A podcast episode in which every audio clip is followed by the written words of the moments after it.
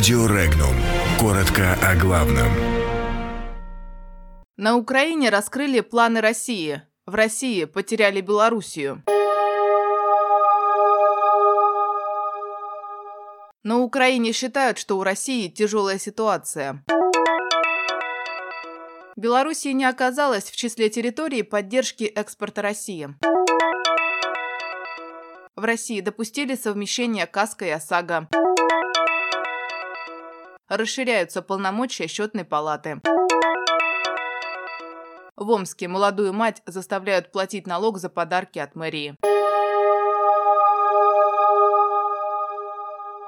Следующие трехсторонние переговоры между Украиной, Евросоюзом и Россией о договоре о транзите российского газа через Украину пройдут ориентировочно в начале мая, заявил глава правления НАК «Нафтогаз Украины» Андрей Коболев. Украинский чиновник дал понять, что в этих переговорах заинтересована в первую очередь Москва. Он заявил, что Россия не готова вести транзитные переговоры до окончательного оглашения результатов президентских выборов. Глава правления НАК «Нафтогаз Украины» также заявил, что российская сторона следующей зимой вполне может полностью остановить транзит через Украину. Напомним, в начале 2020 года истекает контракт на транзит российского газа через территорию Украины. Ранее в «Нафтогазе» уже заявляли, что готовятся к полному прекращению транзита. В частности, чтобы пережить зиму, Украине нужно на 3 миллиарда кубометров газа больше в хранилище, чем обычно.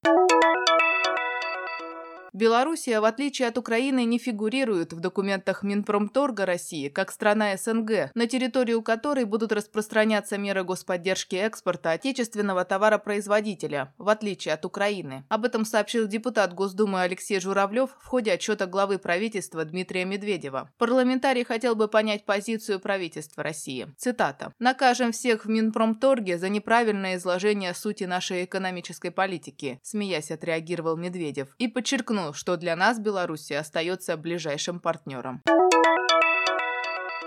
Премьер-министр Дмитрий Медведев назвал интересной идею совмещения КАСКО и ОСАГО. Цитата. «Как минимум с финансовой точки зрения это интересная идея. Здесь надо посмотреть на совмещение подходов регулирования обязательного страхования и страхования добровольного в рамках гражданского законодательства. Если там противоречий в регулировании не увидим, то сама по себе идея, она хорошая», сказал Медведев.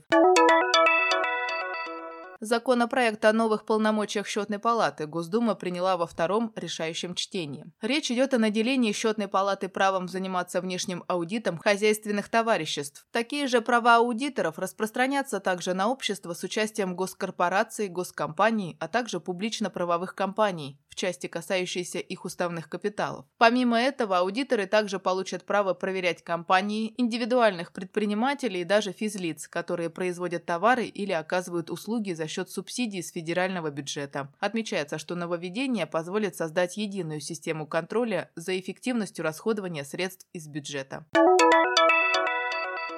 Еще совсем недавно, в январе 2019 года, жительницу Омска Саню Абдулину чиновники поздравляли с рождением первого в 2019 году ребенка. А теперь в апреле женщины требуют заплатить налог за подарки от мэрии в размере 2343 рублей. В документе говорится, что женщине вручили 10 подарочных карт на общую сумму 20 тысяч рублей и букет цветов за 2000 рублей. Женщина утверждает, что ее предупредили о том, что за подарки может прийти налог только после того, как она расписалась в документе. В Департаменте информационной политики мэрии Омска заявили, что согласно федеральному налоговому законодательству все подарки, которые граждане получают от органов власти и от организаций, облагаются налогом. В мэрии отметили, что в их практике такая ситуация возникла впервые. Чтобы ее урегулировать, с женщиной встретится директор Департамента общественных отношений и социальной политики мэрии Омска.